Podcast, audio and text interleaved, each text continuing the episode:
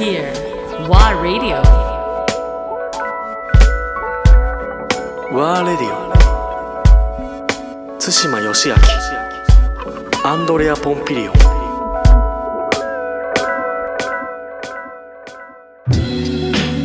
はい、こんにちは。対馬義明です。はい、アンドレア・ポンピリオです、はいなかなかね、はい。これがまあ、あのワーレディオん第1回目の、うんヨシとアンディの収録とうん、記念すべき。ことで、そうですね。いよいよはい。スタートということですけど、なんか嬉しいね、あのそうー嬉しい反面なんかちょっとうん、このマイクをに向かって僕らがこういうふうに喋るっていうのも久しぶりな感じもそうですね。しつつ、そうですね。まあ、ヨシもこのワーレディオのねファウンディングメンバーの一人ということで、はい。あの会う機会がすごくうん、ここ2020年そうですね。増えたなっていうふうに、まあ画面上の時も多いですけど、ね。多いし。ね。なんかあの嬉しいなっていう感じなんですけども、まあよよしはあの何年ぐらいだろう。もう結構、結構クロスはし,、しながら、うん。まあ、僕の JWEB 時代もそうだったし、NHK の、ね、エルムンドでもお世話になったり。そうですね僕最初はもうすごい鮮明に覚えてるのあのモダイスターが始まりますよっていうので、うん。あの番組のあ結構前だね、うん、なんかレセプションパーティーみたいのをその時に行きましたね。あの表参道かどっかの骨董通りかどっかの。ブルーノートの裏でそうだブルーノートの裏の。なかなかないじゃないですか。その番組が始まるのでうん。なんか関係者呼んでパーティーするってすごいスペシャルだったんですよねあれなんか。一個の番組が始まるぞっていう。あんなめったにないことだったからね。それですごい覚えててでそこで2005年か6年ぐらい、そんなでしたっけ？うん、そうでスタートしたのは。うん。ちょうどそのぐらいですそうですよね、でその後番組当然聞くようになって、世界中とつないだりこうすごいね画期的な番組だったじゃないですか、うん。で一回ねあのー当時僕ビクターの洋楽に行った時にその時はビクターの時代だよね。そうですそうです、ね。そうです。そっか。でねセルジオ・メンデスをはいはいはい電話でつないだんですよ。あった。うん。そう。あったアメリカだったのかな、あれ、はい。はい確かロスかなんかそうですね。その時。そうなんですよ。セルジョメンデス覚えてますよ。で僕その直後辞めて。ああそうその時のねセルジョメンデスの担当担当っていうことで一応窓口になってくれてたんですね。で JWEB 担当で、うん。で多分ねあれ本当最後の仕事だったんじゃないかなビクターで。もう本当ラストのラスト。あのブラックアイドピーズのウィそル・アイアれこそ。ム一緒にやってるやつ、うんうんうん。あのはいはいそうだ。そうでねそれ終わってビクター辞めて、でちょっとでビクターの仕事手伝ってう、ん。なんか知らないけど映画作ったんですよねビクターで、ん。サーフィンの映画作って、うん。で僕サーフィンやってたんで、うん。じゃあお前外部ディレクターとしてやってくれって言われて、で LA に行ったんですよ、うんうんそしたら空港でセルジオ・メンデスに会ったんですよ。えすごい。これ結構奇跡で。運命的な。そうなんですよ、ね、面白い面白い。えーそう。なんか言っただの？その時。あちょっと挨拶して、あああの時のかみたいな話され覚えてくれてて。うん。最高そうなん面ですよ。そうかちょうどそのタイミングねビクター辞めるというか、ええ。退社するタイミングで。っうん。そうなんですよ。ていうことなんだ、はい。となると何？あのまああのまあ対馬義明というとやっぱりその僕らの中ではビクターというイメージというよりはどっちかというとやっぱり折り紙僕の場合ね、はいはい。折り紙、プロダクションズっていう。うん。まあいわゆるどっちかというとそのレーベル側制作側のイメージがすごく強くて、はい。あの立ち上がったのもそのぐらいになるのかなじゃあ。そうですね。2007年8年ぐらい。2000そうです。6年に辞めてで7年にまあ一応本格指導というか。ね。はい。っていうあすぐねスタートしたということで。そうですね。そうなるともう13そうです。年4年、そうです。まあぐらいもうそん前ですねななるんだね。そうなんですよ。そうなんですよ。そう考えるとまあ本当に数多くのアーティストを打ち出してきてるし、うん。まあ立ち位置としてはインディーズレーベルというはい。イメージもうん。当然ありつつも、だけどなんかインディーズのお見え方というか、うん。レーベルのあり方とか、うん。あーあるいは音楽ミュージシャンのセレクションのあり方だったり、なんかそういうところをすごく僕個人的には勉強させてもらったしあこういう人が日本で活躍してるんだと。おちょうどだから僕らがその、まあ、さっき出たモダイしたとこもそうだけど、そのラジオやってる頃、まあ、2005年からガーッと、当然まああの日本の音楽シーンっていうのもすごく触れる機会も数多くあったんだけど、なんか僕の中では常に別にその否定するとかそういうのじゃなく、あの僕の中ではその音楽シーンの進化っていうものをものすごく感じなかった時期でもあったのね。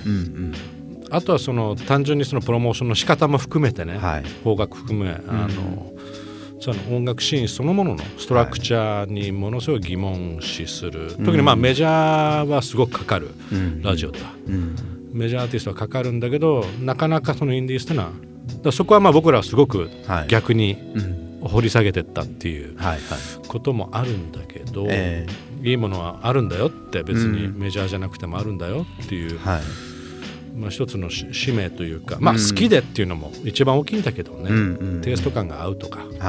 あるんだけど、はい、どうその要するにまあ134年ずっとまあ、あのまあ、当然その前のビクターっていう時代も、はい。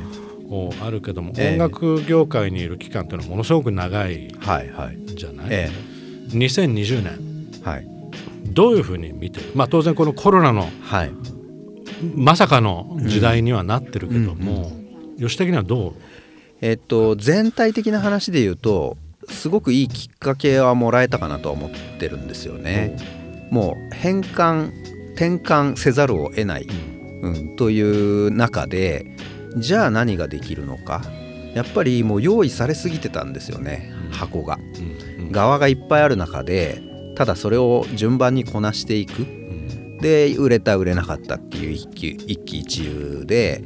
やっぱりずっと来てしまっていたんですけど世界的にはどんどん変換していっているんですよね、ね、ただ日本はその出来上がった箱の中で繰り返すっていうことがある種こうぬるま湯に浸かる状態というか、うん、まあ自分ももちろんね含めてなんですけどそれを戒めながら、世界は変わってるぞっていうことを意識しながらやってたんですけどどうしてもその日本の習慣とかあのやり方に抗えない状態がやっぱり長く続いてたので、うん、あの自分としてはなるべく常に抗っていくというか、うん、あの面白いことをやっぱりその箱の外に出て新しいチャレンジをしながらまたこう潰されて、うん、でもまたやってっていうことがすごく楽しい人間なので。あのそういう意味で言うと2020年は全員そうせざるを得ないっていう状態、うん、あのすごく資金のある人たちとかあのリソースのある人たちも全員個で戦わなきゃいけないみたいのは、うん、やっぱり全員裸にされたみたいなところがあって、うん、組織が通用しないみたいな人間力でやんなきゃいけないとか、アイデアでやんなきゃいけないっていうのがまあすごい面白い年で、もちろんそのね、世の中的にはそのコロナで亡くなった方とか、まあ、これも本当災害、ね、被災者とかも同じですよねその震災の時も。そうなんですけどやっぱりすごく悲しいことではあるんですけどね。ただ生かされた側まあ少なからず今は生きてる側としてはやっぱりその気持ちを落としたら終わっちゃうじゃないですか。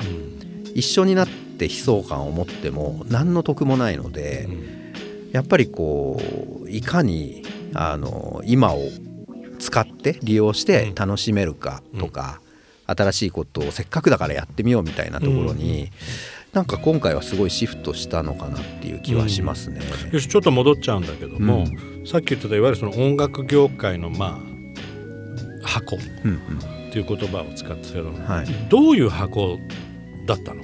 そして何が変わんなかった周りの世界は動き始めてたっていう話も出たけど、はい。えだけどなぜかこの箱だけは何も動かなかったっていう、はい、まあ、何ともっと言っちゃいけないんだろうけど、うんうん、もう少し具体的にどどういうふうに見てえっと、そうですね。例えば、うん、えー、じゃあ売れるアーティストがいるとしますよね、うん、あのこういう条件例えばルックスがいいとか、はいはい、えー、ポップな曲だとか何かその売れる要素ってあるじゃないですか。うんでそうするとみんなそこに行くんですよね、デビューさせるアーティストも似たようなアーティストばっかり、そうするとその箱が出来上がるんですよね、うんこういう、えーヒットの法則にハマるアーティストを探す。そうか。でそうすると各、えーレコード会社事務所みんなそういうアーティストを探すと、一般のお客、あのー音楽をやろうとする若者もみんなそこに行かないといけないんだなってなりますよねやっぱりね、うんうん、だからそれをずっと繰り返していくことで、うん。メディアに対し関してもそうですよね。やっぱりこういう曲が受けるってなったら、そうね。そういう曲をどんどんかけていく、と。うん。だんだんだんだんそこにみんな少しずつすり寄っていくんですよね、うん。お金があるところにすり寄っていくっていううん。まあすごくストレートな言い方をすると、うん。それが徐々に徐々に集まっていくとそこに箱が出来上がっていくんですよね。だメメディアの責任はすごい大きいと思っちゃったりするんだけど、まあそうですね。どっち？あるいはもう知識がない人たちが多い。例うーん。えばテレビメディアだったり、あのー意外と知識はあるし、うん。あの分かってるんですよね。でみんなすごい好きな音楽とかもあったり、うん。意外とそういう人もまだまだたくさんいるんですけど、うん。どうしてもこう流れが強すぎてその逆流にこう抗えない状態っていうのがどうしても出来上がってしまって、うんもう本当にあの台風と同じですよね、うん。もうこの中で立ってられるかって言われるとどうしてもみんな立っていられないっていう状態がやっぱり強すぎちゃうんですよね力が。だからその力を止めることって個人ではできないんですよね正直。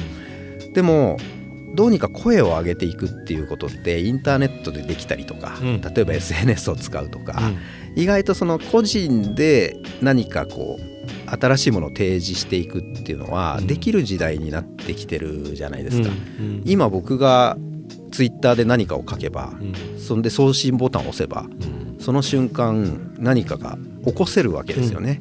うん。でこのワーレディオってそのために作ったわけじゃないですか、ね。みんなで。だからそういう意味ではあのこうやって今収録したものを僕らはインターネットに載せればうん。世界に向けて発信できる。うん。なのになぜ今までの決まった箱の中でやってしまうんだろうっていう、はいはいはい。うん、そこですよね。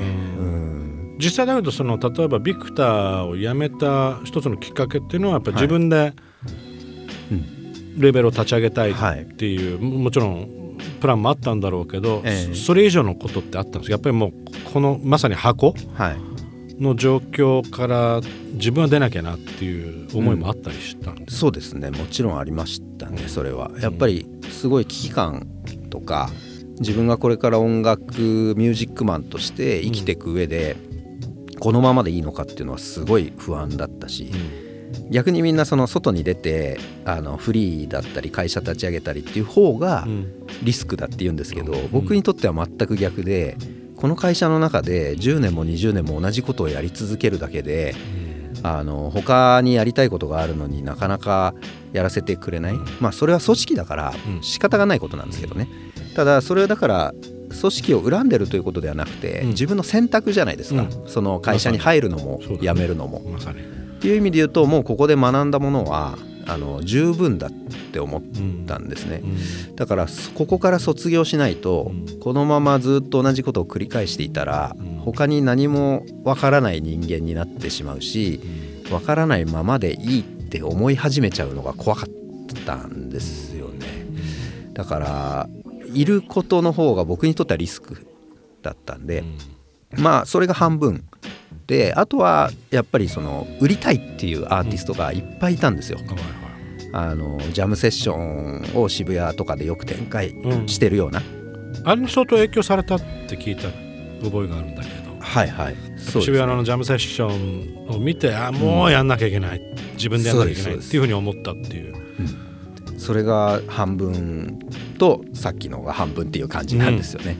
やっぱりその日本の音楽シーンにとってもちろんその当時売れてるものの法則ってあったんですよう。んで何度もやってるとあこういうもの売れるんだなこういうものって売れないんだなっていうの見えるじゃないですか。でこっちもあこういうアーティストこういうプロモーションしても全然効果がないんだなとかでもそれはあくまでもマーケティング的な見方なんですよね。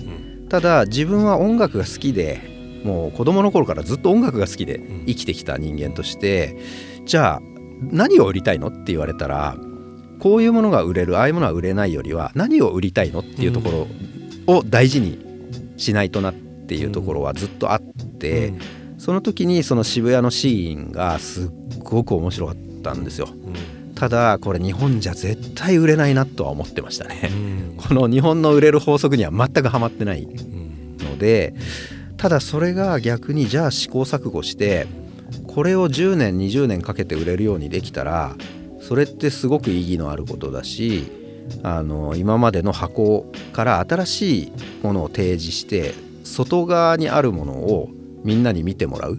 この箱の中しかみんな見てないうんうん。わけなんでその外側を見てもらうということに自分の人生を費やしたいなっていうこと。これが一番今の日本の音楽シーンの中で一番難しいことだと思ったんで一番難しいことに挑むって楽しくないですか？すごいね。まあそうですね、そうなんまですよね。だ誰も踏み入れてない領域っていうか、はい。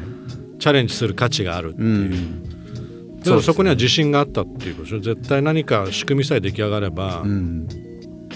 もっと広がるんじゃないかっていう、そうですね。あの自信という言葉で言うと正直言うとえっ、と今思うと自信があったのかなかったのか分からなくおてうん。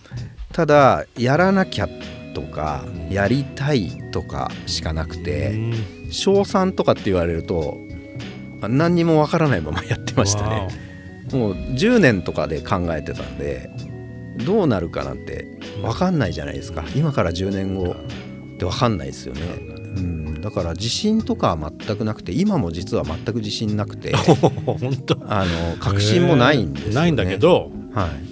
だけどやりながらやっぱり一つ一つヒントも出来上がって答えもできて、うん。あこういうやり方もあるんだなっていういわゆる試行錯誤そうですね。が続いてる状態。まさにそれですね、うん。だからまああの面白いんですよね。その飽きない。うんというか、うん。ある法則をうちのレーベルなりのある法則を見つけたらそこからまた外れていくようにうん。あのわざと自分で仕向けていくというか、うん。なんかうちらの勝ち方はこれねってうん。なったらそこにずっと居続けちゃうと結構アウトで、なるほうん、これ一番怖いことなんですよね。うー。ん、だから次に行かないとなっていうのはあって、うん。あのー例えば聞き放題サービスサブスクリプションみたいのが始まった時も、うん。